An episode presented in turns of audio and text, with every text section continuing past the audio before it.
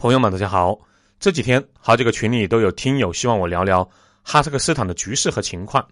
因为我自己没有去过这个国家，在阿拉木图国际机场转过机，只是感觉这个机场呀没有我想象的那般繁华。毕竟这可是中亚最富裕的国家，如果乌鲁木齐不算是中亚的城市，那阿拉木图绝对是中亚的金融科技和教育文化第一城。但二零一五年，我在阿拉木图国际机场转机的感觉是，这个机场和我们国内的二线城市的机场差不多，甚至可能还不如。关于哈萨克斯坦这次动乱事件，这两天我也咨询了一下在哈萨克斯坦做生意的朋友和一个客户，也查了不少资料，了解了哈萨克斯坦的情况。我们争取做两期，把哈萨克的局势、这个国家民众的生活、历史和自身定位的纠结。都聊清楚。首先说这个国家的大致情况吧。哈萨克斯坦两百七十二万平方公里的土地，是中亚绝对的地理大国。如果你觉得二百七十二万平方公里在我们中国九百六十万平方公里面前和俄罗斯一千七百万平方公里的面前不算很大，那我可以做一下对比。欧洲绝对的大国，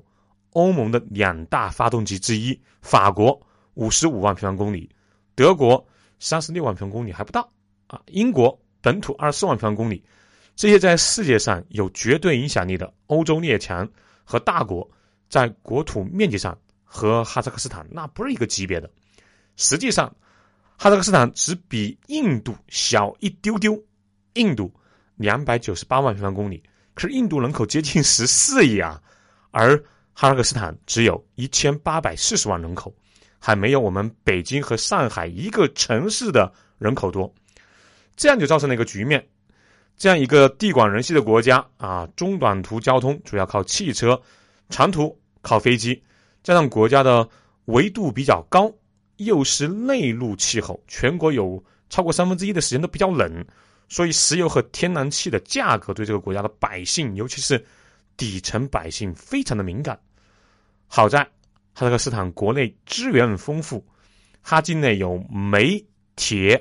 铜、铅等九十多种已探明的资源，其中什么铜啊、磷、锌等储量占世界第一位，油产量居世界首位。世界两大铬矿产地，一个是南非，另一个就是哈萨克斯坦，已探明的石油储量超过一百亿吨，煤储量四十亿吨。天然气储量一点二万亿立方米，摊到人均上，你说哈萨克斯坦人民啊是含着银钥匙长大的，一点都不为过。那金钥匙就是科威特啊、卡塔尔这样人少还长在油海上的国家了。就这样一个啊，人均资源极其丰富、地广人稀，并且在中国重点布局的一带一路的节点上的国家，却因为九毛钱的那个天然气涨价费。引发了席卷全国的动乱。那为什么呢？就我在哈萨克斯坦做生意的朋友告诉我，别看哈萨克斯坦人均资源很高啊，GDP 也不差，九千一百美元，比中国稍微差一点点啊。这里插出去说一下，这些年啊，我们的发展是真的快。我记得我做导游的时候接待过哈萨克斯坦的游客，结果发现他会说中文。那个游客告诉我，他们是在八十年代末从中国。新疆移民过去的啊，他父母是高级的知识分子，所以呢汉语不错，他的汉语还算纯正。因为哈萨克斯坦在当时啊比我们要发达很多，他们在那里呢有亲戚，所以就想办法移民过去了。虽然苏联解体之后，哈萨克斯坦经济有段时间比较萧条，好在人家家里有矿啊，很快就恢复了，并且一直到二零一七年、二零一八年之前，从人均 GDP 上看，都比我们要富裕。我还记得那个游客说，他们移民到哈萨克斯坦那个表情啊，眼神里有小小的优越感。只是再过两年，不知道会不会后悔。就像那些八十年代、九十年代卖了大城市的房子去发达国家刷盘子的同胞们，不知道他们会不会后悔。当然，我在这里没有任何指责或者嘲笑同胞移民的意思啊。作为地球公民。有本事移民到任何一个地方，只要合法合规都没有任何问题，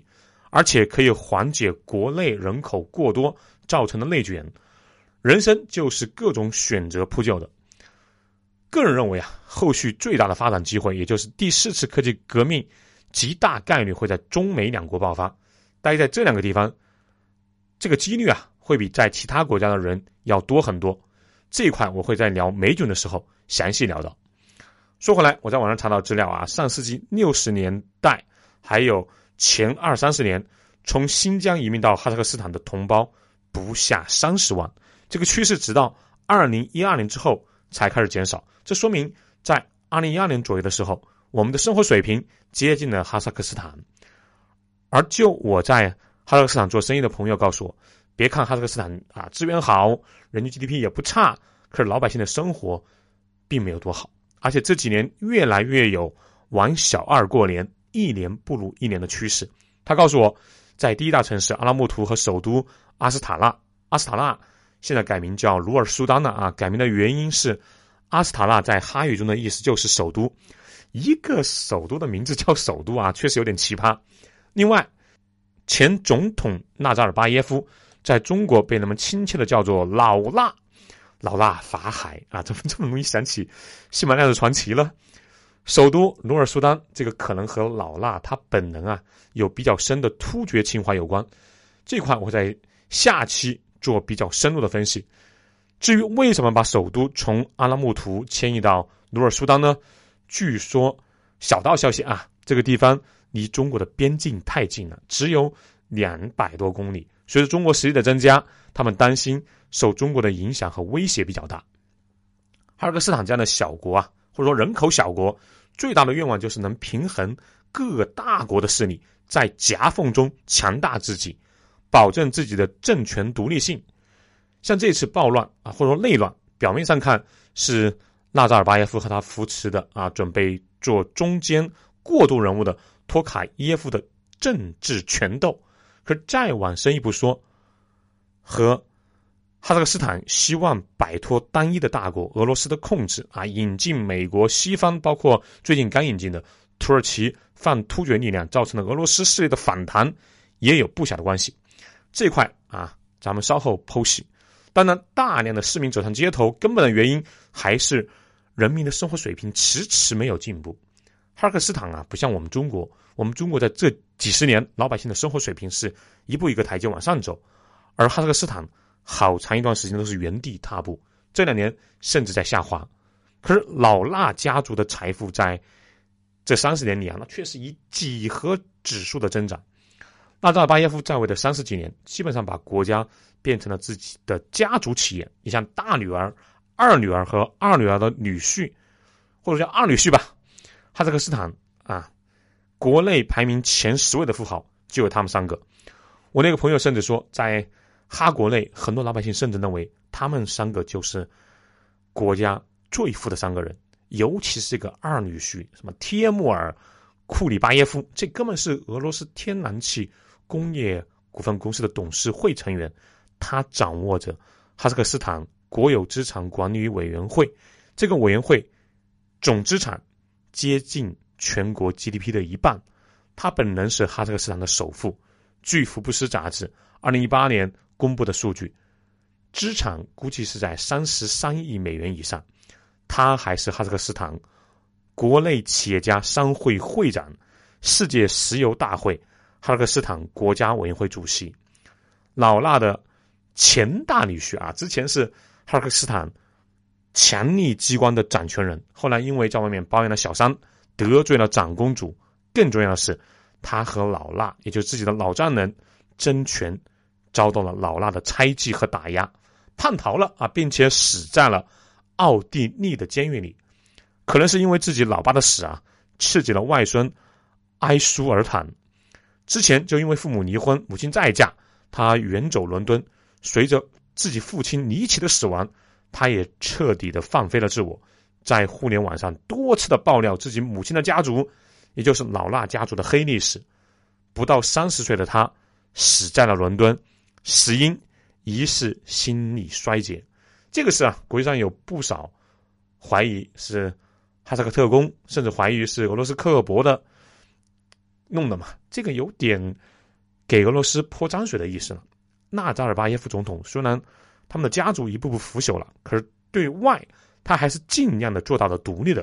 比如说引进西方和土耳其突厥力量来制衡俄罗斯，甚至在俄罗斯要求他和俄罗斯一起统一向中国报油气价格的时候，也被老衲拒绝了。所以老衲政权啊，用克克伯的可能性极小。对了，说到俄罗斯啊，群里有听友问，为什么哈萨克斯坦一个主权国家出了事，俄罗斯要派兵呢？是这样的啊，俄罗斯名义上是以独联体集体安全组织的名义出兵的。独联体集体安全组织里面有个规定，当一国遭遇侵略的时候，其他国家是有共同保护义务的。有趣的是啊，亚美尼亚也是这个组织的成员，他和阿塞拜疆打了几个月的仗，差不多都要。亡国了啊！多次向这个吉安组织申请救兵，可是这个组织一直作壁上观，说明了什么？三条：一，在这个集体安全组织里面，俄罗斯是绝对的老大，是不是出兵，什么时候出兵，基本都由他决定。第二，俄罗斯这几十年拉垮的战斗力啊，这次以迅雷不及掩耳之势出兵哈萨克斯坦，你要说事先不知道消息。只能说啊，俄军这两年真的是开了挂了啊。